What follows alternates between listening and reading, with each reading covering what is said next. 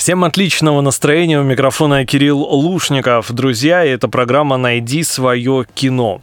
Блондинка вместо брюнетки. Зеленые глаза вместо ярко-голубых. Мне кажется, создавая экранизацию того или иного романа, режиссер все-таки воплощает в реальности свои собственные образы персонажей. Сегодня об этом поговорим с филологом, поэтом, ведущей программы «Говорим сегодня» на Радио России Ставрополе Диной Романовской. Дина, здравствуй. Привет, Кирилл. Сразу вспоминается первое, что приходит на ум, это описание красавицы Скарлетт О'Хара в исполнении Вивьен Ли, да, которая не была красавицей, и яркой чертой внешности, да, у нее были зеленые глаза. И на протяжении трехчасового фильма Селзника, да, любимого многими, наверное, мы видим ярко-серые прекрасные глаза Вивьен Ли, совершенно не зеленые и точенную красоту, которой все-таки литературная Скарлетт не обладала никогда.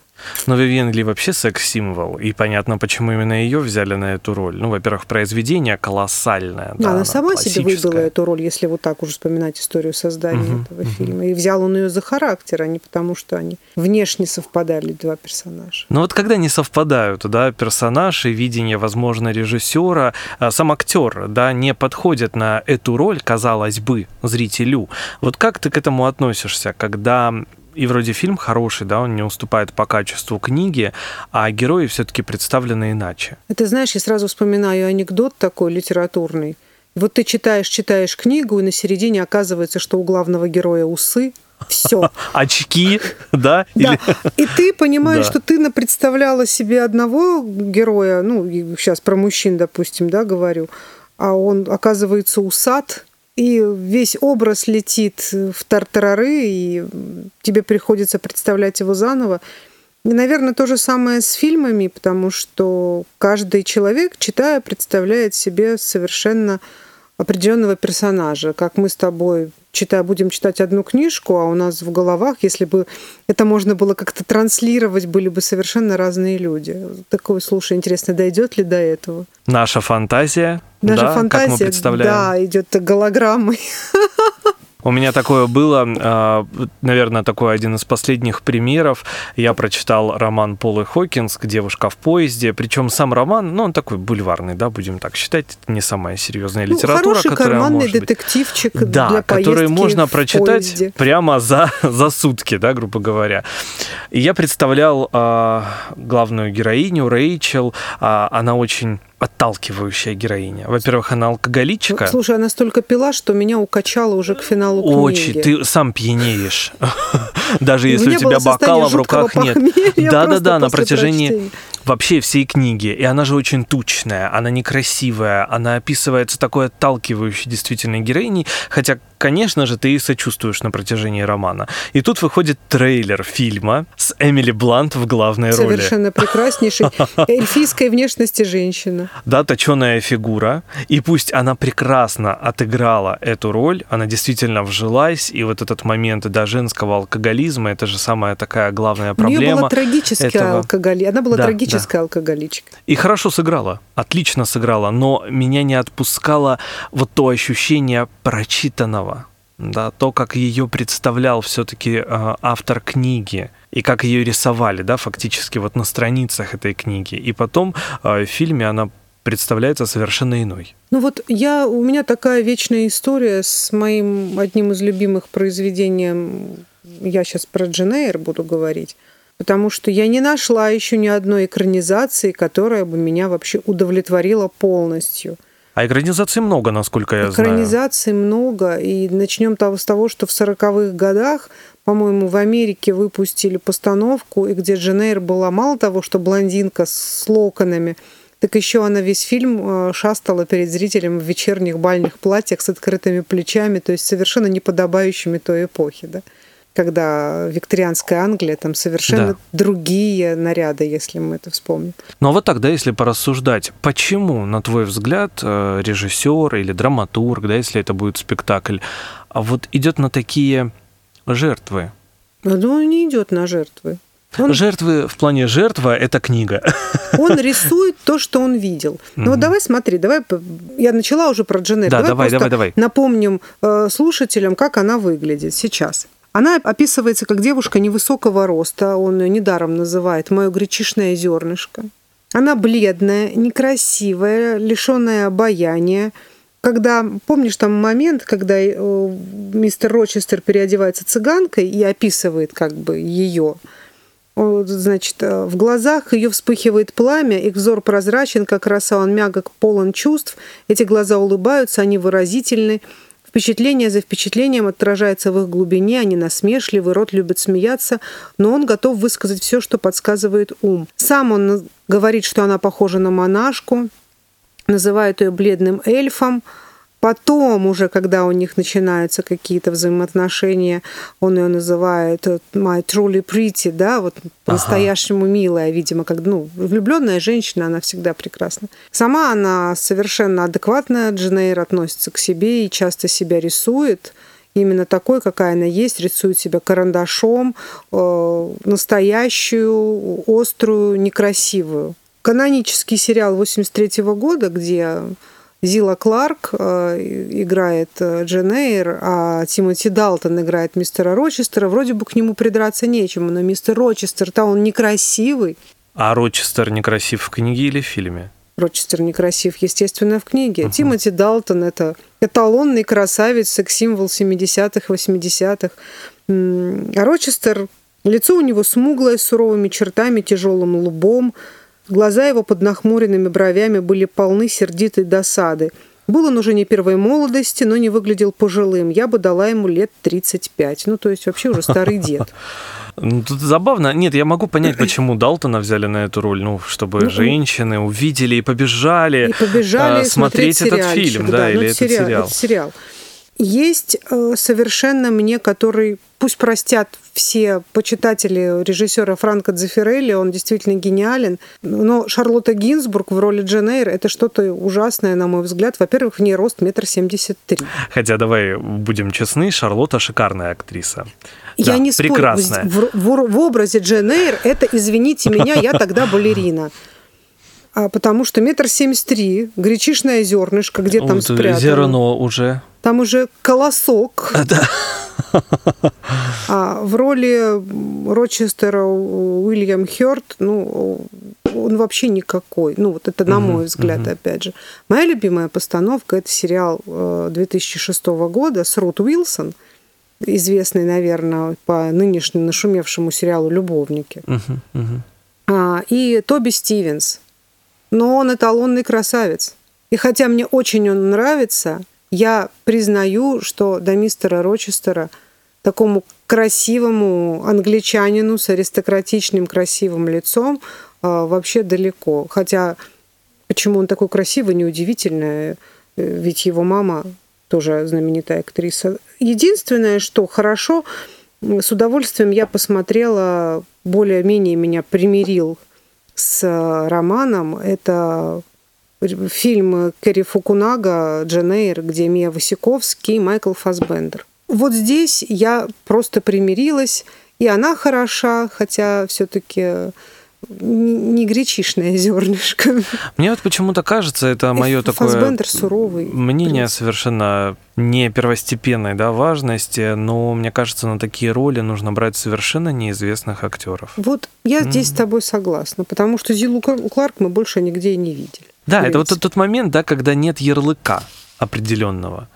На Васиковске есть давно ярлык. Алиса, Алиса в стране чудес. Как, и на, как и на... Э, как... И на Редклифе.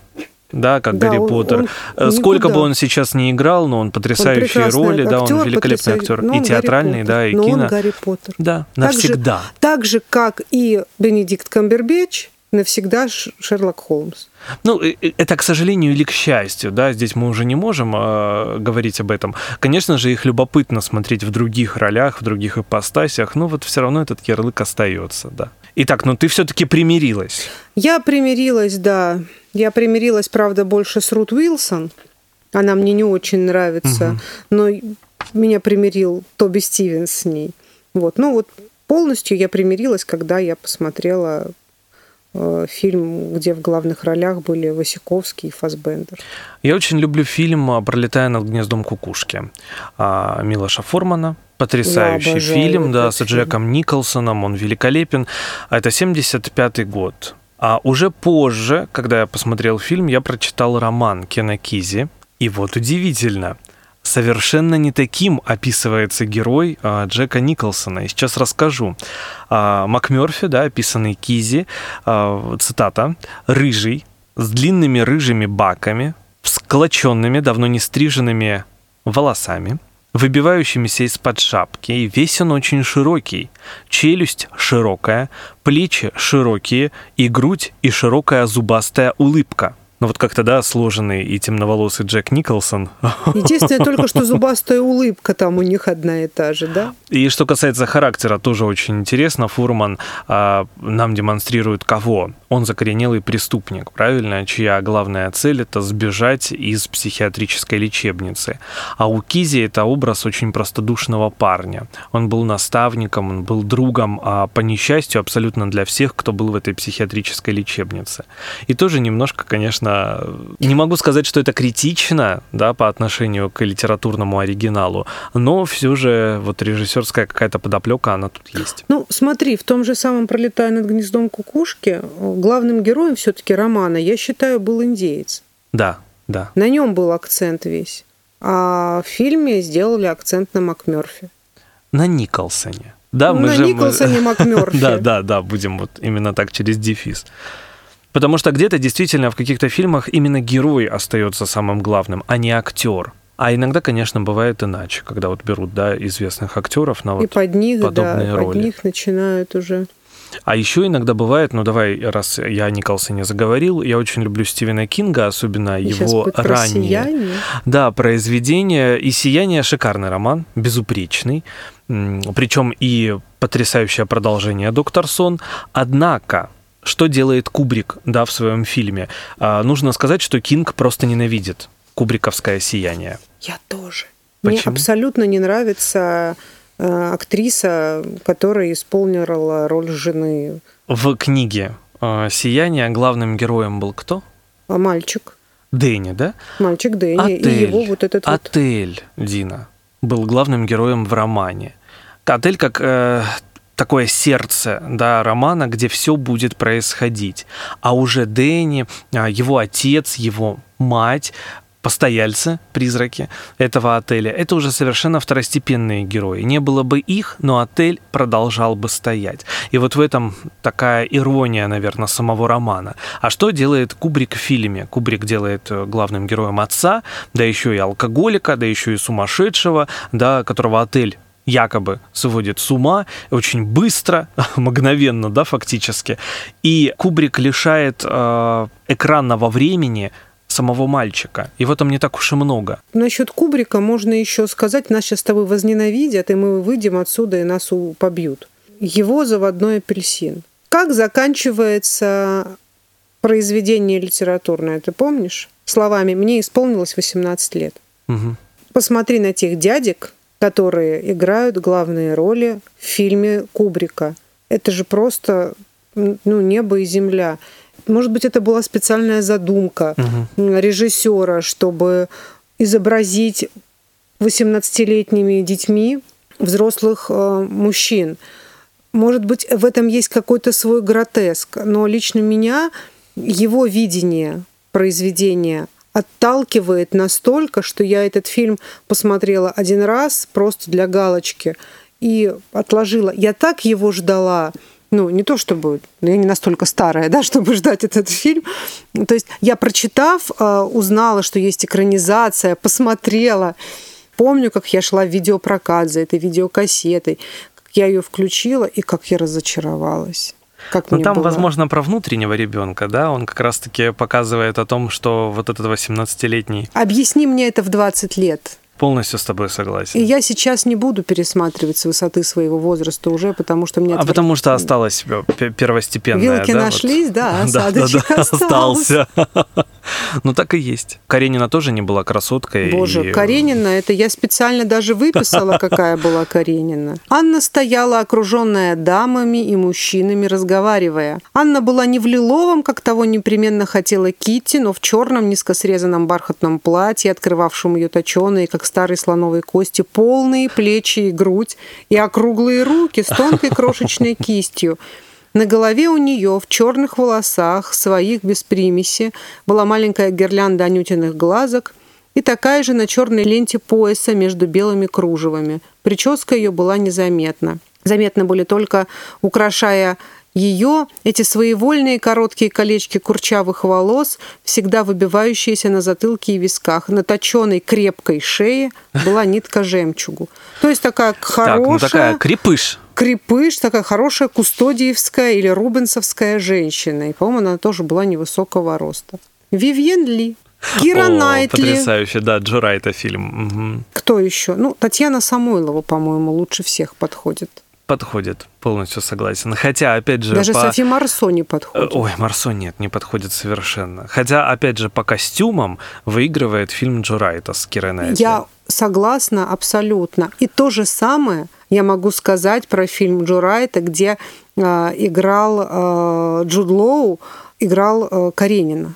Да. И наконец-то я поняла, что это молодой мужчина, который, ну, относительно молодой мужчина, который несчастен. А не старпер. А не старый мужик, а не старый злой мужчина, которым нам его всегда а, представляли в советских экранизациях, да? красивый лановой, порочный лановой такой весь из угу. себя, Вронский.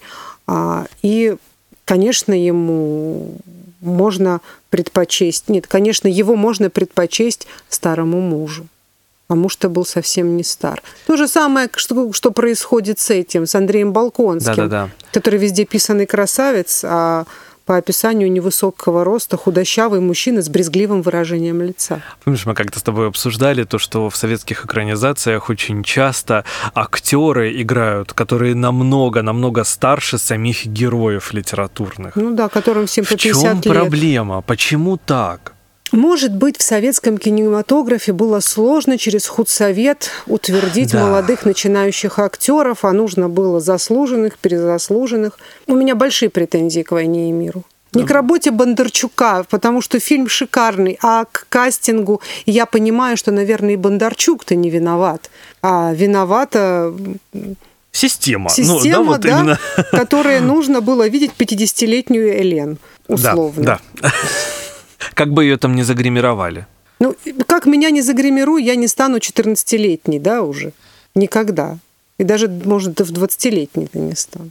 Не знаю, поспорить с тобой, чтобы поддержать тебя или не стоит. Ну, 14-летний, ну согласись, ну, да. до Джульетты мне уже далековато. О, я вспоминаю, когда-то была экранизация, это, по-моему, нулевые, э, артхаус такой очень, очень знатный, я бы так сказал. Там Ромео и Джульетту играют как раз-таки 40-летние.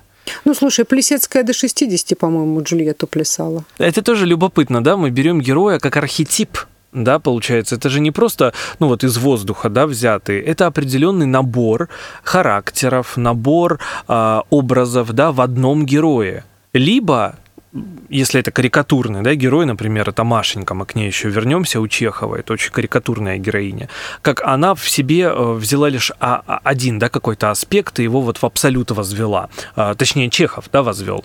А, и также, наверное, у Толстого, да, конечно, некоторые герои, они абсолютные, а некоторые, наоборот, собирательные образы. Ну, послушай, давай вот главных героев, если возьмем, если мы уже на «Войну и мир»-то замахнулись, угу на Уильяма нашего Шекспира еще нет, а на Льва Николаевича нашего Толстого уже да. Постановка BBC, там шикарный актер, который играет э, Безухова. Угу. Он полностью совпадает с описанием толстовским, когда он неловкий, большой, а неказистый, но лицо его меняется, когда он улыбается, он становится похожим на добродушного ребенка. И когда ты смотришь на этого актера, при улыбке которого хочется просто обнять его, как маленького мальчика, и пожалеть. И хочется сказать ему, ты дурашка.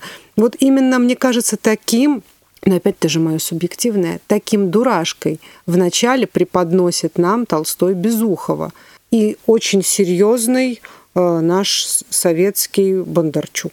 Давай вспомним, как выглядит Наташа. Черноглазая, с большим ртом. Некрасивая, но живая девочка. Со своими детскими открытыми плечиками была в том милом возрасте, когда девочка уже не ребенок, а ребенок еще не девушка. Черноглазая с большим ртом. Да, запомнили этот момент. Монументальный роман. Мы все его читали. Да, это классика, классика жанра как такового. И тут в фильме Тома Харпера Наташу играет белокурая Лили Джеймс. Она прекрасна. Зато она похожа на ребенка. Зато, да, она красивая. То есть все-таки э, удачный очень, да. образ. Ну, а все остальные зато, я, а какая там Элен прекрасная. А Лиза Балконская. Да, которая черные усики над верхней губой, которая не прикрывает верхние зубы. А он прям акцент делает же на этих усиках у нее. Черные волосы вились у ее воспаленных, вспотевших щек. Боже. Румяный прелестный ротик с губкой, покрытой черными волосиками, был раскрыт, и она радостно улыбалась.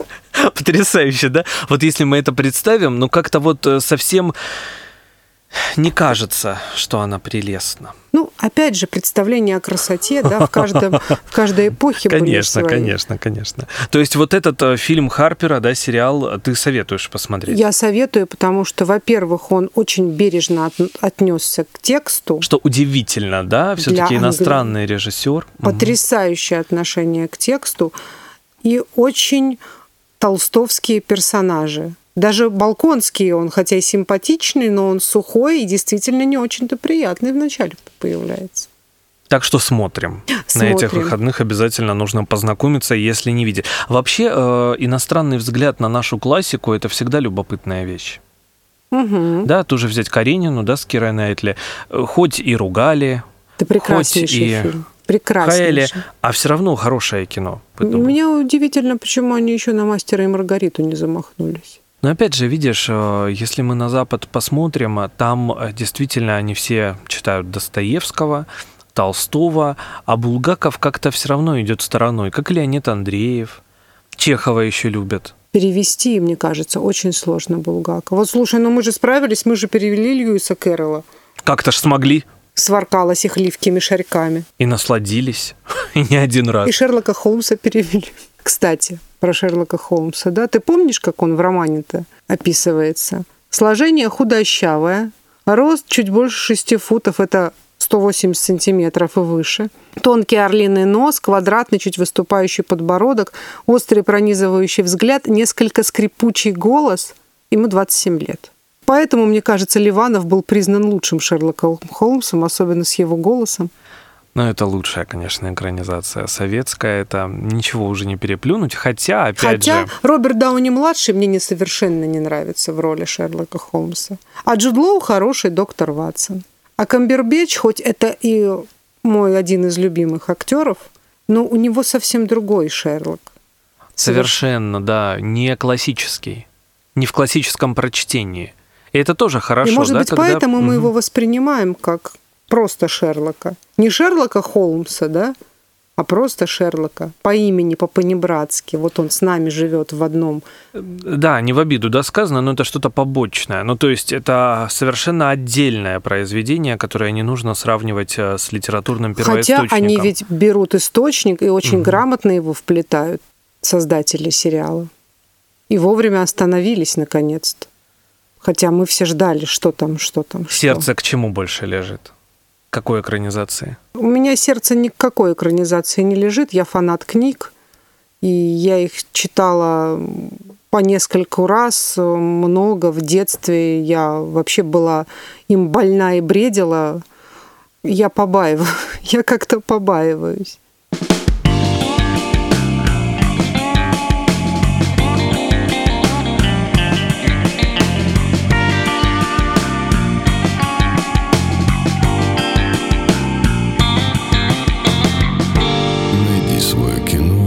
Радио «Маяк».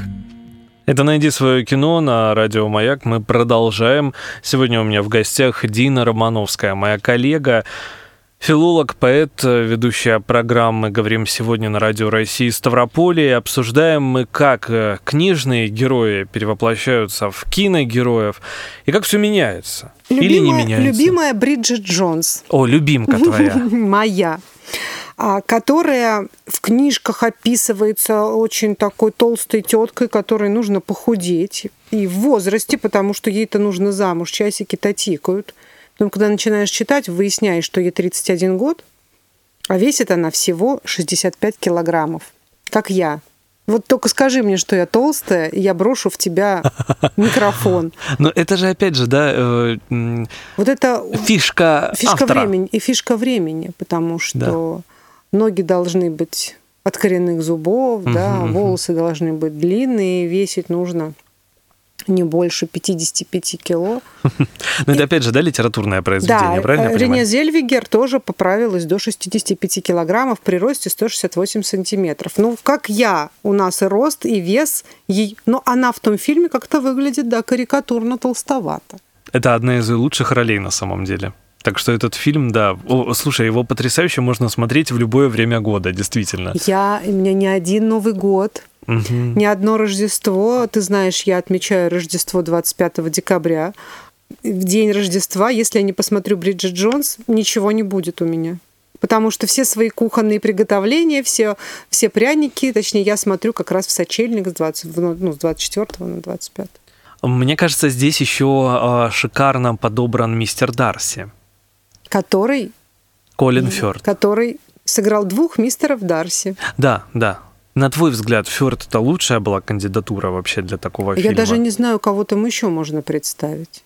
Чопорный угу. а, такой, да, несколько мелочный, въедливый, странный. Действует на нервы. Действует на нервы, тем более, что он складывает свое белье с топочкой перед тем, как лечь спать. Ну, по-моему, это... Чересчур. Это, это вообще чересчур. Ну вот, это вот как раз-таки карикатурный герой, о чем я говорил. Угу. И сама же Хелен Филдинг говорила, что она списывала своего мистера Дарси с Колина Фёрта, который играл мистера Дарси в «Гордости и предубеждении». И вспомнит, есть момент в самом романе, когда герой романа смотрит телевизор, где мистер Дарси в роли Колина Фёрта вот, э, ныряет в пруд. Да-да-да. И выходит оттуда в белой рубашке. Кстати, по поводу гордости и предубеждения. Тоже шикарная экранизация. Вот здесь можно прямо поставить равно. Ты имеешь в виду ту экранизацию, где играет Колин да, Фёрд? Да, да, да.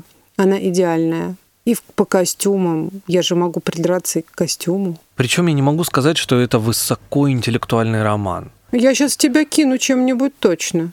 Это прекрасный ироничный роман того времени. Попробуй, а ну-ка, женщина написала да такое. Вспомни положение женщины в XIX веке. Да ей не дозволено было и слова сказать, а тут такая героиня. То есть все-таки революция. Конечно, революция, потому что и Джейн Остин, и сестры Бранте, да, которые, во-первых, одни из первых женщин, которые заявили себя в большой литературе, да, не прячась под мужскими костюмами, да, под какими-то псевдонимами. Я считаю, что нельзя назвать роман «Гордость и преубеждение» каким-то дешевым бульварным чтивом. Перечитай. Я хохотала в прошлом году, когда я его читала. Ну вот я хохотал, когда перечитывал Эмму. И потом, кстати, посмотрел экранизацию тоже с Аней Тейлор Джой. Шикарная экранизация. И как-то незаслуженно э, не показано да, в нашей стране. Как-то на стриминге этот фильм был э, выпущен, да, вот как раз в пандемию mm-hmm. в 2020 году. И как-то мало его кто посмотрел. Вот поэтому, да, Эмму обязательно посмотрите, Я и можно прочитать. Да, да, отличное кино, отличная экранизация. Еще один такой интересный пример, а, тоже, наверное, из личной жизни. Я очень люблю Одри Хёберн. Это одна из самых потрясающих актрис, мне кажется, кинематографа всего, да, если мы возьмем всю историю. И, конечно же, когда мы слышим это имя, мы сразу представляем, что... Римские каникулы, завтрак у Тиффани. Да, Сабрину, да, можно еще вспомнить или дождаться темноты. Вот «Завтрак у Тиффани», да, такое классическое произведение, Труман Капоте, потрясающий просто автор, автор «Хладнокровного убийства», да, мы еще знаем mm-hmm. это произведение. И «Завтрак у Тиффани» фильм мы почему полюбили? Потому что актриса прекрасная и партнер по сцене невероятно красивый, а, просто шикарный Джордж Пеппорт. Что происходит в романе? В романе это все иначе. Если в фильме Холли Галайтли, да, главная героиня, она еще интеллектуальна, она не пустышка. Пусть она карьеристка, да, в этом плане. Но не карьеристка в плане своей карьеры, а в том, что нужно найти богатого мужа и путешествовать вместе с ним. Ну, быть при муже, да, и тратить его деньги. Но она объясняет это, почему она этого хочет, зачем и как.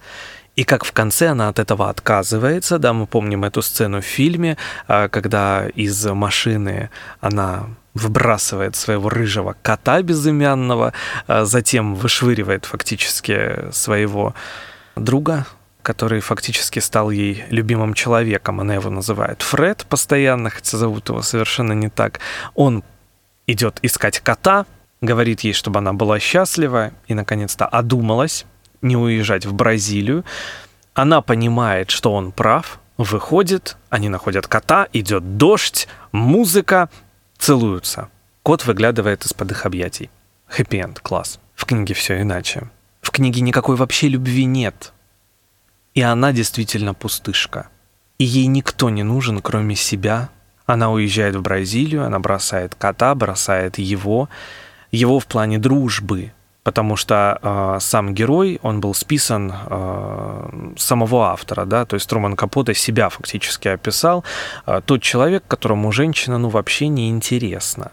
И в итоге он отпускает свою героиню, да, Труман Капоте, в Бразилию, кот остается сидеть на окне, и так заканчивается роман. И вот интересно, какая героиня лучше? Книжная, да, или кинематографичная, потому что книга это действительно драма, а фильм уже такая трагикомедия. Ты меня сейчас расстроил, я не читала и не буду теперь. Во-первых, я все знаю, во-вторых, не буду. Но роман потрясающий, вот этот слог, и особенно перевод, э, три или четыре перевода, если я не ошибаюсь, есть, все безукоризненно прекрасные, но то, как вот показано именно Хули Галайтли, это отталкивает вот в романе. Ну, как я в свое время не смогла прочитать ни «Дьявол носит Прада» угу. после просмотра фильма, да. никак я не смогла прочитать «Секс в большом городе». Подожди, а эти э, книги уже были написаны после фильма, либо это все-таки экранизация? Я их, эти книги были написаны, это экранизация. Ага. Основана на романе. Вот видишь, основано на романе. Это тоже там ну, нужно вообще разобраться в этом э, ключе, потому что есть экранизация, есть основано на романе, есть по мотивам романа. Это все совершенно разные вещи, потому что где-то э, режиссер м, вправе полностью перекроить сюжет. Так, кстати, случилось с фильмом «Посылка». Это рассказ Ричарда Маттесона «Кнопка-кнопка». Рассказ-то в одну страницу, а фильм на два с половиной часа. Давай еще вспомни сериал «Чудотворцы», который э, снят э, по маленькой повести «What God's Name». Каково Божье имя? И рассказ-то, ну, вот это произведение литературное, оно совсем не хохотушное, угу. как нам перевел Кураж Бомби. Хотя хорошо перевел. Хорошо перевел, да. Все, все весело, здорово, но это же основано на, то есть взята идея. Ты знаешь, можно долго об этом разговаривать, потому что нету нигде в кинематографе такого устава, что если ты такой человек замечательный, уважаемый товарищ режиссер, решил взять книжку за основу, то будь добр, соблюдай все, что тебе автор написал от и до. Сказано Каренина толстая с маленькой шеей. Пусть Ищ, будет. Ищи с маленькой шеей, никакой тебе Киры Найтли не дадим. Да, написано, что Наташа Ростова некрасивая, но живая, с большим ртом. Ищи. Свищи. Сказано тебе, что девушка в поезде жирная алкоголичка. Вперед. Зачем тебе Эмили Блант? Ой, я хочу прям пересмотреть. Блант все-таки классно сыграла. А я перечитать хочу. Ой, по поводу алкоголизма, можно еще немножко? Вот, пожалуйста, я об этом в начале в самом э, говорил, то, что люблю героинь алкоголичек. Какая-то у меня нездоровая, видимо, любовь к этому. А Маша из «Чайки» Чехова, Причем я эту экранизацию смотрел несколько раз, э, самые разные экранизации, американская, и советская, и французская. И вот выходит э, очередная американская экранизация Майкла Майера. Двойственно воспринял, но был восхищен абсолютно всеми героями, как это было отыграно. Машеньку сыграла твоя нелюбимая Элизабет Мосс. О, Господи Боже. Везде она. Слушай, ну я так тебе скажу. Сейчас Элизабет Мосс нравится тебе или не нравится, она воплощает женщину 21 века в кино героиня Она 21 мне века. Нравится. Понимаешь? Хоть меня треснет. Которая снялась в квадрате потрясающем. Потом в рассказе служанки, да, который стал такой антиутопией 21 века. И вот когда э, ей дали роль Маши э, из пьесы Чайка Чехова, я вдруг осознал, что именно Чехов как основоположник да, своего жанра определенного. А, как этот жанр? Это комедия рока, да, если я не ошибаюсь все вот эти Заречные, Тригорины, Аркадины, Сорины — это все мы. Вот если Толстого взять или Достоевского, или того же Булгакова, нет, там ты себя не будешь сравнивать с ними. Нет этого момента все равно. Постоянного сравнения в «Чайке» есть. И, значит, э, чем так хороша Маша? Каждое действие начинается такими микромонологами Маши. И вот просто несколько слов сейчас процитирую. Чайка начинается с монолога Маши, где Маша декларирует свою концепцию жизни. И на вопрос учителя, от чего вы всегда ходите в черном, Маша отвечает, это траур по моей жизни. Я несчастна. Казалось бы, это самая несчастная героиня у Чехова, но она настолько комедийна, что хочется просто смеяться. И то, как сыграла Мосс, действительно хотелось смеяться. Ладно, а, посмотрю. Шикарно отыграно в том плане, что и костюмы все сохранены. То есть вот как у Чехова, да, она прописана, вот именно в этом же ходит Маша в исполнении Элизабет Мосс.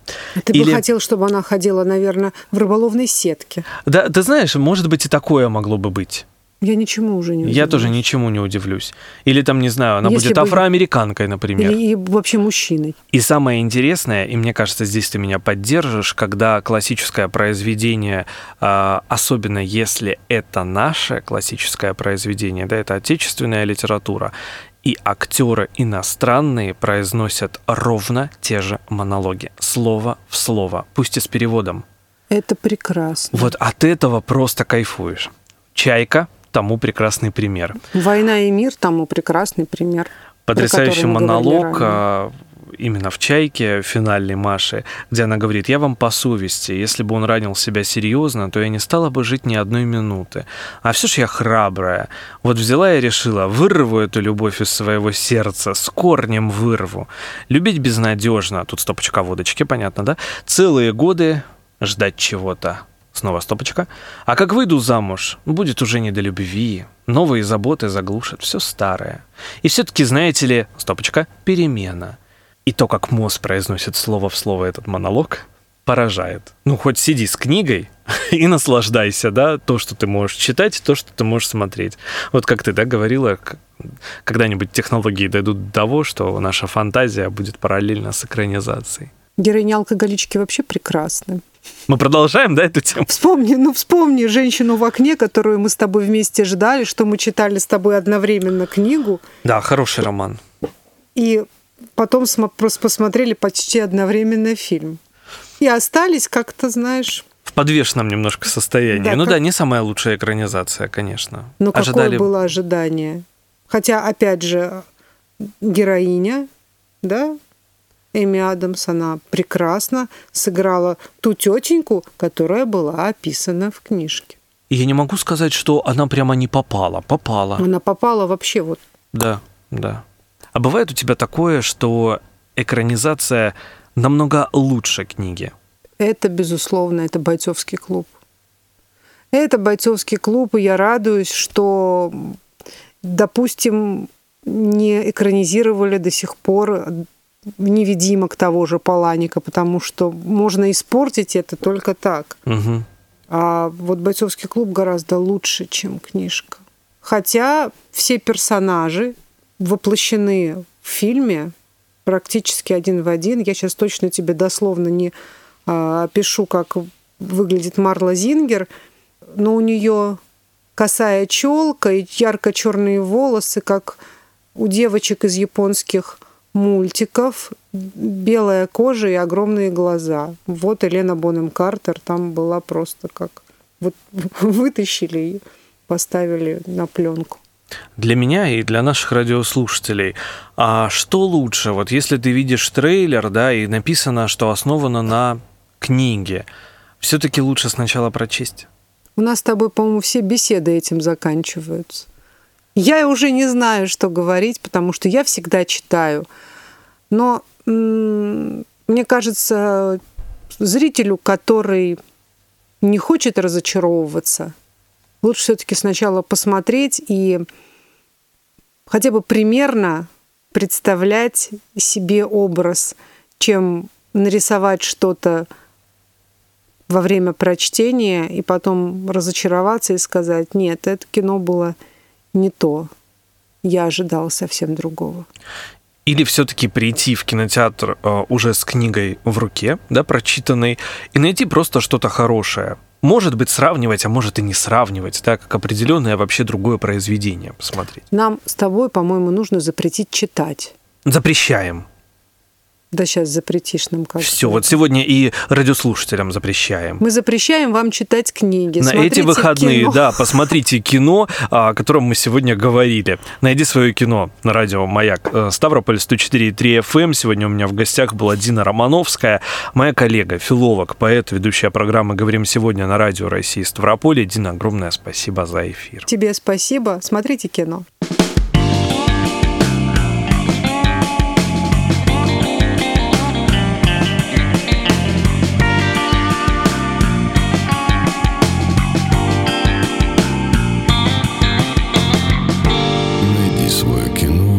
радио «Маяк».